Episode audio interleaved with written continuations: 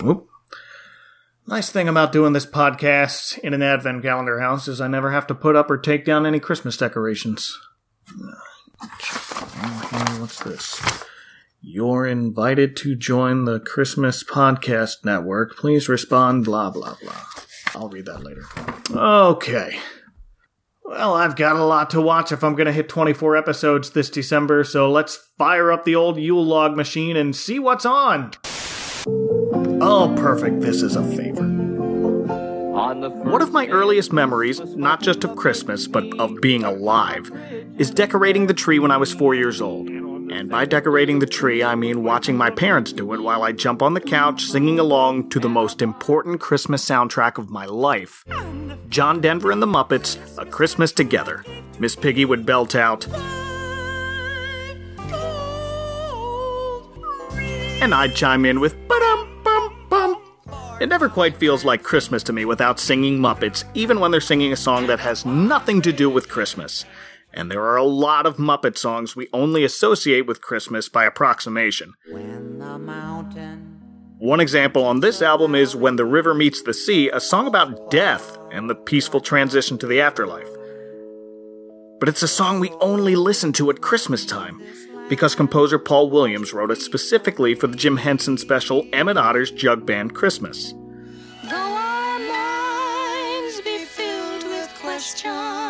Despite the gift of the Magi style story and being set during the days leading up to Christmas, none of the songs from Emmett Otter have anything to do with the holidays.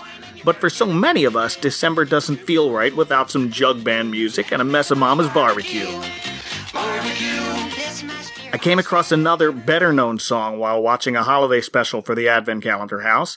1978's Christmas at Walt Disney World begins with a choir of Christmas carolers singing My Favorite Things from The Sound of Music. Sure, there's a passing mention of snowflakes and sleigh bells, silver white winters, and brown paper packages tied up with strings, but you won't find any direct ties to any holiday in the lyrics. So, how did it become a Christmas song? Well, years before she was cast in the film version of The Sound of Music, Julie Andrews sang the song on a TV Christmas special for The Garry Moore Show in 1961. But that alone wasn't what made it a holiday staple. The answer, it turns out, had to do with early promotion for the Sound of Music film. According to a 2017 Billboard article by contributor Fred Bronson, my favorite things first turned up on a Christmas album by singer Jack Jones in 1964 after a promoter for the movie suggested its inclusion. The Billboard article adds the album's producer, Mickey Kapp, initially protested, saying, That's not a Christmas song. To which the promoter replied, Just add sleigh bells. The December after The Sound of Music hit theaters in 1965, My Favorite Things ended up on more Christmas albums by Andy Williams, Eddie Fisher, and notably The Supremes, whose version of the song can be heard in this year's new animated retelling of The Grinch. Next! Merry Christmas, City Slicker. America's favorite fat cat is going home for the holidays. Gadgets, toys, greed. I love it. A Garfield Christmas special. Then climb aboard with the California Raisins. Next reindeer's due any minute. It's the Emmy-winning Claymation Christmas celebration. Christmas at Walt Disney World. Hi, everyone. I'm Brian Earl from Christmas Past. As a Massachusetts native, I feel a certain pride in knowing that some of our most beloved Christmas traditions began right in my own backyard. The first department store Santa Claus appeared in the city of Brockton, a 10 minute drive from where I grew up.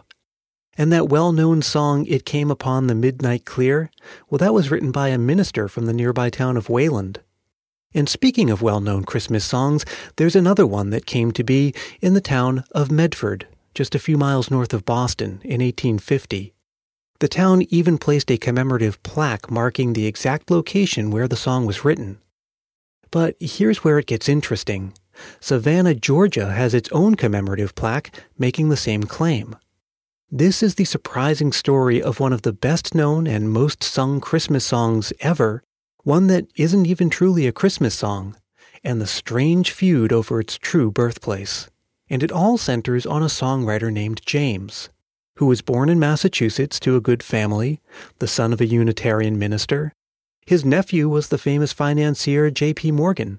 James himself was a bit of a wanderer. In his early teens, he'd run away to sea aboard a whaling ship, and then he served in the Navy and later tried and failed at going into business in California during the gold rush. He wrote songs for minstrel shows and for the Confederacy during the Civil War. He had joined a Confederate cavalry in Georgia, serving as a company clerk, even though his own family were abolitionists. All of this we know for certain. What we don't know for certain, and may never know, is when and where our story really begins. Here's how one side goes. James had a talent for music and an idea for a melody, but what he didn't have was a piano. So he bundled up against the November New England chill and trudged through the snow to Simpson Tavern, a boarding house and home to the town of Medford's one and only piano. And on that day in 1850, in the presence of one Mrs. Waterman, the proprietor of Simpson Tavern, James sat down at the piano and began the process of translating the idea in his head into notes and fingerings on the keyboard. The tune was simple and sweet and jaunty, and Mrs. Waterman is said to have called it a, quote, merry little tune. With the tune settled on, now all he needed were some lyrics, and James found inspiration in the quintessentially New England scenes all around him. In the snow covering the ground and the tree tops, and the activities people partook of in the snow, in courtship and betting on races. James set his verses and choruses to paper to accompany his merry little tune. Now, here's how the other side of the story goes. In 1857, James was living in Savannah, where he was the musical director of the Unitarian Church there. And as November approached, he found himself homesick for those snowy New England scenes that he had left behind. So when it was time for James to write a special song for the children's choir to sing at the Thanksgiving church service, he came up with this festive tune evoking the glory of crisp air and cheeks rosy from the cold, and outdoor winter fun of the romantic variety. Now, for many years, Medford made its claim unchallenged until one day in 1969, when a Savannah man named Milton Rahn first made a counterclaim. Because after a little research, he was able to determine that James was living in Savannah when he published the song in 1857. And though it is possible that James wrote the song in Medford in 1850, it's unlikely that he'd wait seven years to publish it so the argument goes, which apparently convinced enough people because in 1985, the mayor of Savannah erected the commemorative marker across from James's church. And that didn't sit too well with the folks in Medford. So a few years later, the mayor of Medford wrote an angry letter to the mayor of Savannah declaring Medford to have the true and rightful claim, to which the mayor of Savannah replied with an angry letter of his own, standing his ground. And this is where we still are today, nearly 30 years later, with both sides claiming ownership and neither side willing to budge, and not much to go on in terms of settling the score once and for all. But it's easy to see why each place would want to stick to its guns, for bragging rights about being the true home to one of the most famous Christmas carols of all. One that doesn't even mention Christmas, or any holiday for that matter. One about courtship and racing and wintertime fun. The first song ever broadcast from space the jaunty little melody that children often learn as their first song on the piano, and which was first published in 1857 under its original title, The One Horse Open Sleigh, which the author would change two years later when republishing the song as Jingle Bells. Jingle bells, jingle bells, jingle all the way. Oh, what fun it is to ride in a one-horse open sleigh. Hey! Jingle bells, Batman smelt, Robin laid an egg. The Batmobile lost the wheel to the Joker got away. Take an all-new magical journey from boyhood to manhood to immortality. At last, the real story, the life and adventures of Santa Claus. Jingle bells, jingle bells. I said jingle, jingle, jingle, jingle, jingle bell. Aha. Hi, I'm Tim Babb from the Can't Wait for Christmas podcast. One of my most favorite Christmas traditions is caroling, getting together with a group of people going door to door and spreading the Christmas joy through song. It's the best. When I was in high school choir, we would actually break up into quartets at Christmas time, and the teacher would rent us out to sing at parties or malls or wherever. It was a great way to raise money for our out of town concerts, and it's where I learned quickly which carols were crowd favorites, which ones were the most fun to sing, and which ones had the most Christmas spirit. Now, on my show, I do a countdown feature called Five Golden Things, and today I'm going to utilize that feature to list the five best songs to sing when you go caroling. Here we go! Five Golden Things. Number five. Silent Night. Silent Night, Holy This is the granddaddy of all carols. Everybody is gonna love it if you sing this song. We devoted an entire feature to this on my show, and it's a beautiful song that is revered the world over. It's also a great song to use as a cover if you're trying to tell your best friend's wife that to you she is perfect. Boom! Love Actually reference, baby! Nailed it! Number four. Joy to the world. Joy to the world, the Lord is come. There are a lot of reasons to like this song. It's a little more upbeat than songs like Silent Night. It makes some use of some serious old school grammar with The Lord is Come, but for me, I especially like the harmony. If you're caroling with a bunch of musically inclined people, this is a great one to sing because it's just fun and it sounds great when you harmonize. Number three. Hark the Herald Angels Sing. Hark the herald angels sing, glory to the newborn King. This is a great one because not only is it a classic Christmas carol, if you get nervous and forget the words, you can always pull a Charlie Brown and save yourself. Number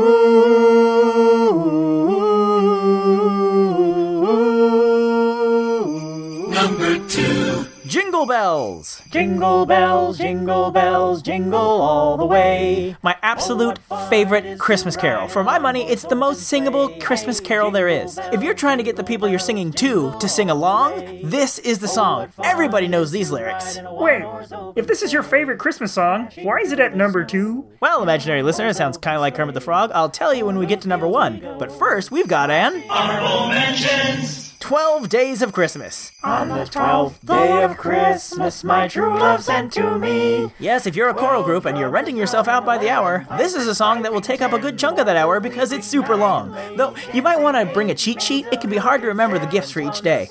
Maybe a podcast should do a deep dive into this song before the end of the year. Hmm.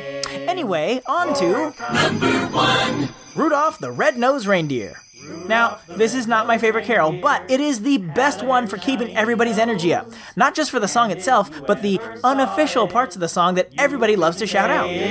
Like a light bulb. All of the other reindeer used to laugh and call him names. Like Pinocchio. They never let poor Rudolph join in any reindeer games. Like Monopoly. Then one fog. Whether you're the caroler or the audience member, shouting out like a maniac is always fun, and Rudolph gives you the chance to do it under the guise of Christmas spirit. Well, that's my list. Hope you enjoyed it. Let me know if you can think of some songs I left out that are great for Christmas caroling. In the meantime, who's next? They're Pinky and the Brain. Yes, Pinky and the Brain. One is a genius, the other's insane. Their holiday plan is to overthrow man. They're Pinky, they're and the Brain, Brain, Brain, Brain, Brain. I'm a teenage mutant ninja turtle rapper, rap it tight. It'll feel so good if I can rap 'em all tonight. But I'll do my best when I'm rapping my gift. I take a lot of pride when I put the gift inside of the rap, rap, rap, rap. It's wassailing. I know it's wassailing. That's it! Somebody's got it right! This is Craig Kringle from WeirdChristmas.com. Why don't we wassail anymore? That's a Christmas music tradition we need to bring back. Caroling may be fun and all, but for most of us, going out in the cold to sing songs to people who don't really care, not a thing. But if you tell people you're going to take a massive bowler jug, fill it with some crazy strong spiced up liquor, and go around singing drinking songs and begging for money, you might get more takers. Because that's how people used to do Christmas, and they were better people than us. Now, if you don't think you've heard of wassailing, you're wrong. Everyone knows this song. Here we come a caroling among the leaves so green. Here we come a wandering so fair to be seen. But the way most of us know that song's a travesty, because it's really called Here We Come a Wassailing, not caroling. It used to be all about getting seriously drunk on Christmas Eve, or even all through the 12 days and nights of Christmas if you really had the spirit. Our wassail cup is made of the rosette berry tree, and so is your beer of the best barley. Love and joy come to you, and to you your wassail. And not only was it about getting drunk, it was also about demanding that the people you're singing to give you more booze and that they give you some cash or tips because you're singing so well. Call up the butler of this house, put on his golden ring. Let him bring us a glass of beer, and after we shall sing. Love and joy come to you, and to you your wassail too. And God bless you and send you a happy new year. And God send you a happy new year. We have got a little purse of stretching leather skin. We want a little money to line it well within. Love and joy come to you, and to you your Now that is a Christmas tradition. The other thing that's great about wassail is that it isn't just the thing that you do, like caroling for alcohol and tips. It was also the drink itself, or came to be around the 16th century or so.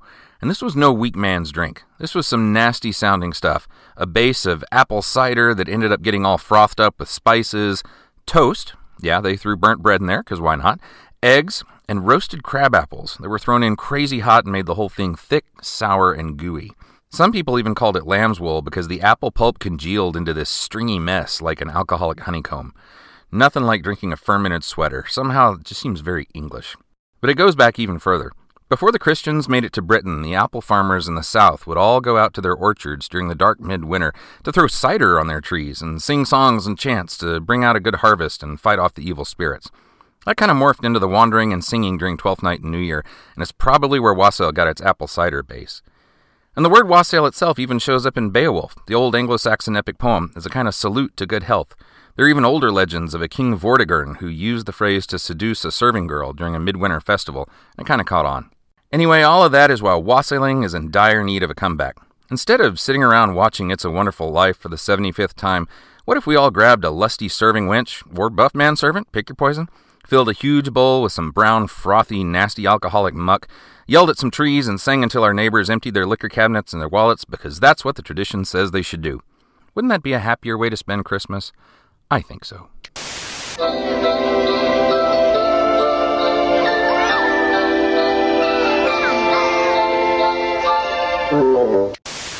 Hanukkah, Hanukkah. No, not Hanukkah, Hanukkah.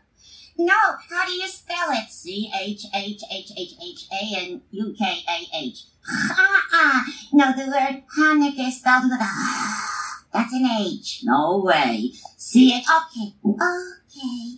Even if it's C H, it's not. It's. No. An island. Oh, it's Christmas in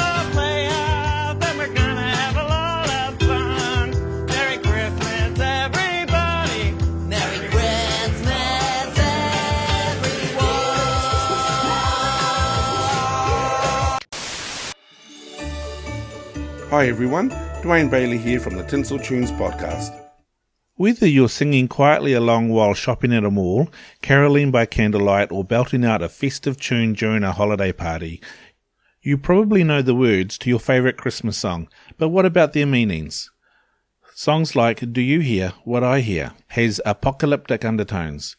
In 1962, during the height of the Cuban Missile Crisis, songwriters Noel Regney and Gloria Shayne Baker, whom were married at the time, wrote it as a plea for peace during the threat of nuclear war, which was a very real fear of America at the time. Regney had been invited by a record producer to write a Christmas song, but he was hesitant due to the commercialism of the Christmas holiday.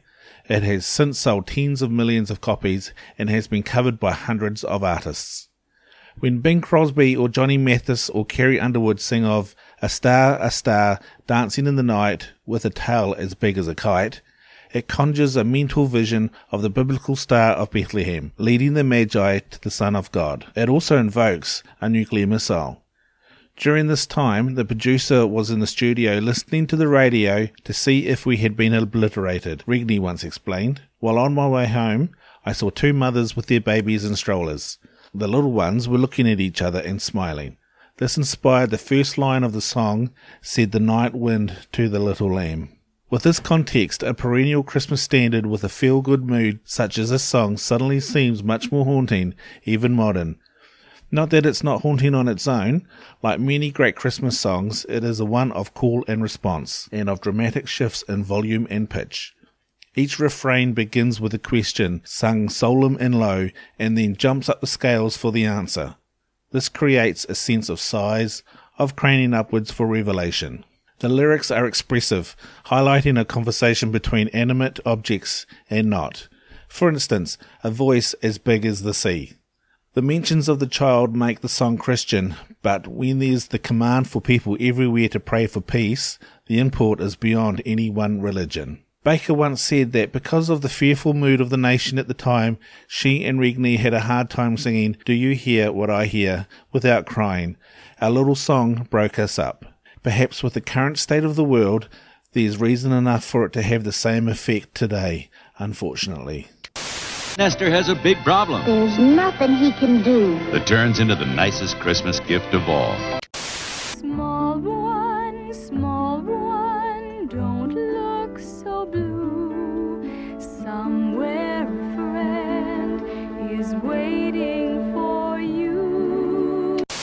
Blast off to a galaxy far, far away. It's the Star Wars Holiday Special, starring all your Star Wars favorites.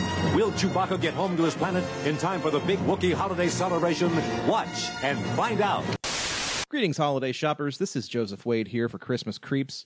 Uh, today I'm here with our good friend and music expert, Libby Cudmore, to discuss one of her favorite Christmas movie soundtracks. Libby, tell me, what is your favorite uh, Christmas movie soundtrack?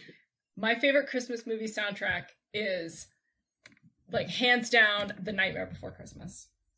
That's a really good choice. Like, especially considering like it's one of the, it's like I guess the only real Christmas movie that kind of transcends holidays. Like you, once you hit October, you can put on Nightmare Before Christmas and then let it let it send you right on through, you know, New Year's. Yeah, and it doesn't there's something about it. I don't know if it's because it's tied to a film where I have a real thing with Christmas music where I don't I don't want to hear it before December 1st. Like I will go into a rage if I hear it before December 1st. But The Nightmare Before Christmas is exempt from that rule because it's Danny Elfman and Danny Elfman can do literally whatever he wants at all times. Uh, but yet also like because so much of it is also like Halloween music, so Mhm. it really it really sort of serves dual, dual purposes. Yeah, Which is and so great. you can kind of it's uh you could bridge through November, and it's also just phenomenal. It's, It's just so, so well written, you know. And so much of the so much of the music is tied to the story, and so much of the story is told through song Mhm. that you can really get a full sense of the the movie just by listening to the soundtrack. It's great. Yes, but um, it's I've had this on tape, CD, and now thanks to my friend Corey, uh, vinyl picture disc. So this is one of the albums uh, that I have had uh, in all formats. That's that's always Yeah. uh, that that's the sign of a true fan right there. Oh yeah, no, I am hardcore. I'm in for the Nightmare Before Christmas. So, um, among the songs in Nightmare Before Christmas, which one do you stands out as, I guess, the most Christmassy? Probably what's this is like that's my big uh, Christmas song, but I have been known to play Making Christmas while decorating my Christmas tree or wrapping presents. Of course. I mean, it's it's too it's too perfect, you know, because he's making Christmas. Make... but it's in that minor key. It's so like It's like a It's death so dirge where you're just like wrapping presents, making crit. Like you're on a assembly, you're on like a, an assembly line in like 192. yeah. You know, There's coal dust everywhere. Yeah, and that's because I love I love Christmas, but I also am not super great. I'm terrible at wrapping presents, and I'm not Mhm. real great about like I don't decorate for Christmas. And I think my husband would like to do like more. And I like I insist on having a tree, but I don't do garlands and I don't do the whole thing. So it does feel a little bit. He's like, let's do the tree. Like I gotta do this shit. So, so I you, like you, you need something that's gonna like motivate you to like get the job done. And Yeah, and I Yeah. love the tree when it's up, but the idea of like having to assemble our tree and get all the lights and everything on it is just like really it, it's it's kind of a chore. making Christmas. Yeah. Um, and shopping, I hate shopping. But so so yeah, like making Christmas is like the the, the really good uh song to put on when you're really trying to get things done for the Yeah. holiday season. But then what's this is that's the song that you play when it's like mid-November and you're you're finally ready to commit to Christmas and it's Yes. you're you're excited about it again, you know? Yes, and it's just the the that one to me. I think the orchestration is so much better, and Danny Elfman's voice is so beautiful. It's so lilting and so it's like warm cocoa. It just like goes just through you and makes you feel good. And it's just it's lovely. It's just pure loveliness, and every bit of his phrasing is gorgeous. And even just like as I'm picturing the scene in my head, it's just a beautiful scene, and the colors are so gorgeous. And I do love I love stop motion animation, really, really do. Well, I'm looking up the lyrics for this real quick because there's like one line, there's one couplet in here that I really, I've always loved. One verse, I guess. There's children throwing snowballs instead of throwing heads. They're busy building toys, and absolutely no one's dead. Like How did you know? That was the because, one. because it's brilliant and it's so weird. Yeah, it's it's the whole movie in like in like four lines. You know, and just that like that throwing heads is something so innocent that they do. And Mhm. whereas like in the real world, like that would be savage and people would be dead. And like and absolutely no one's dead. And no Like, one's dead here. It's great. I It's so love weird. it. Why people are alive here? Because obviously they're sentient in Halloween Town. I mean, they're a sentient skeleton and a sentient ragdoll, but they're alive. An sentient bug man. Right, exactly. Everyone everyone's alive here and things are vibrant and colorful and everything that I'm not. Yeah. Is that's kind of the theme of the, of the song, but yeah, like what's this? It really is. It's It sounds it sparkles. It sounds like sparkles. it is like the I think it's the one song on this entire soundtrack that you could play outside of the movie and it'd be as Mhm. li- as like a Christmas song on the radio. Yeah. So, Partly, partly because because everybody everybody loves it, but also Yeah. just because like I don't know, it's the one thing that's really like vibrant and and excited to be a part of the Christmas season. You know, yes. And just don't play it before December 1st or I'll get mad. right? Thanks, Libby, for being here with me. Thank Or you for having me. Always. Anytime. Uh, we will see y'all later. Uh, see you later. And for more fun Christmas movie chatter, please visit us on the web at christmascreeps.com. He-Man is here. I'll be right back. Walt Disney presents Mickey's Once Upon a Christmas. Mickey's Twice Upon a Christmas. This is gonna be awesome. An all new holiday movie now on Disney DVD and video. School's in session. On Saturday morning, We're not gonna study, we're gonna party! it's a lesson in laughter. Of course. And all new Saved by the Bell tomorrow. I'm Anthony. I'm Tom. I'm Julia, and we're the elves from Tis the Podcast, the podcast dedicated to keeping the Christmas spirit alive 365 days a year. So, I would like to tell you about one of my Christmas traditions uh, having to do with music. And this one, I'm going to take it back a few years. It's not a tradition I continue, but it is something that means a lot to me because it was where my Christmases started. So, back in Magnolia, Arkansas, where my grandma was, we would go every Christmas. And as we were decorating her handmade tree, the form was handmade, and all 225 ornaments were handmade in the Depression era with bits and pieces of stuff that she could find. We would put old Christmas records on her record player. We would put the Elvis record on, and we would put another record that I can't even tell you who sang it, but it was the weirdest, funniest old thing I've ever heard in my life. And we would uh, sing and laugh because, man, old records are like weird sometimes. Um, it's where my love slash hate relationship with Blue Christmas, Elvis's Blue Christmas, started. Um, and and to this day, when I hear it, I, I like the crackles of the vinyl if I can hear it, regardless of the fact that I really don't like that song, but I do kind of like it. Um, so anytime I'm decorating the tree, in the back of my mind, I always hear vinyl Elvis. And I think very fondly of a family that's not really around anymore because they were old back then. Uh, so that's my music tradition. Um, what about y'all's? Every year, one of my favorite things we do as a family is we go to a lessons and carols service at Christine's parents' church. Um, it's a tradition that started at King's College in England, where the uh, choir and congregation sing Christmas hymns dispersed between different biblical readings, all building up to the birth of Christ. Um, it's a really fun service. We either do that or we go hear Handel's Messiah. We have not been able to go for the last couple of years because of a crazy loud child, but we're going to try Lessons and Carols. Uh, we're actually going to try twice. We're going to try two services this year, and I'm really excited because it's just this this beautiful development of Christmas music and telling the Christmas story all in one. It just gives me all the feels. How about you? Anthony? I listen to Christmas music every year. You, I don't wait. Uh, uh, that's not fair. You can't say every year because you don't stop listening to Christmas music. uh, the years still go by. um, no, I don't really have. I mean, we listen to music every year when we're decorating the tree, but like, you know, usually we'll just have one of our Christmas playlists on shuffle. There's not a specific album or anything we put on. It's just yeah. Our most recent album. So I have a Christmas playlist, and I change the date every year. Um, That's cheating. Well, no, because I I was going to say I change it every year. So while I have all these different albums of different covers of every song, all loaded onto my iPod or whatever iPod, iPhone. Um, I don't have an iPod still.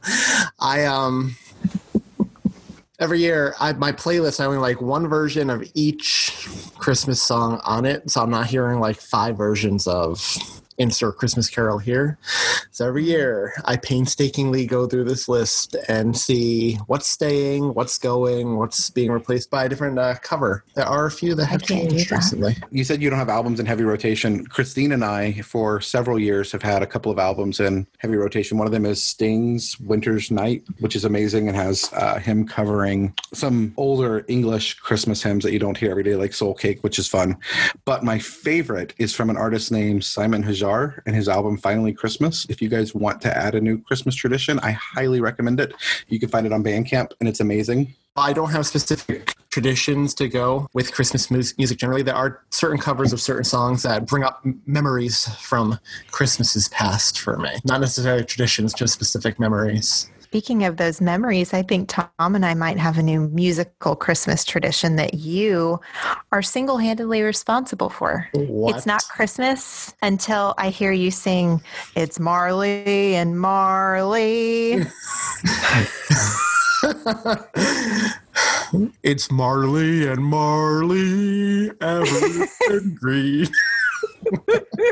And there it is, bringing our love of movies and music together for you this Christmas season. So, so be sure to subscribe to Tis the Podcast on your favorite podcast player to hear us cover your favorite Christmas movies and TV specials year round. And join us for our last episode of the year where we are focusing entirely on Christmas music. We can continue this conversation. Interact with us on social media before that episode, and we'll get your comments added. Thanks so much for listening. Merry Christmas. Merry Christmas. Merry Happy Christmas. New Year. Bye, buddy. Hope you find your dad. Watch out as the Grinch tries to steal your Christmas away. And then, can one little mouth save Christmas Day? Two great holiday specials. ALF's in a one hour special. When the Tanners lose ALF, he makes some new friends to get back home. It's ALF's special Christmas.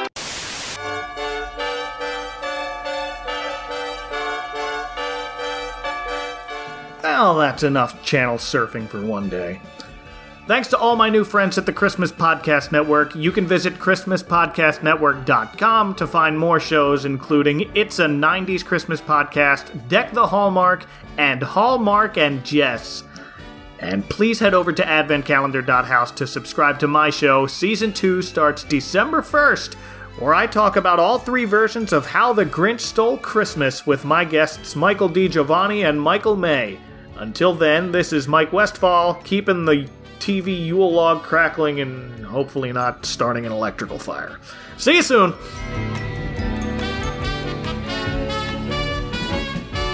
The December after the sound, sound, found of music. Ah, this show ain't no good.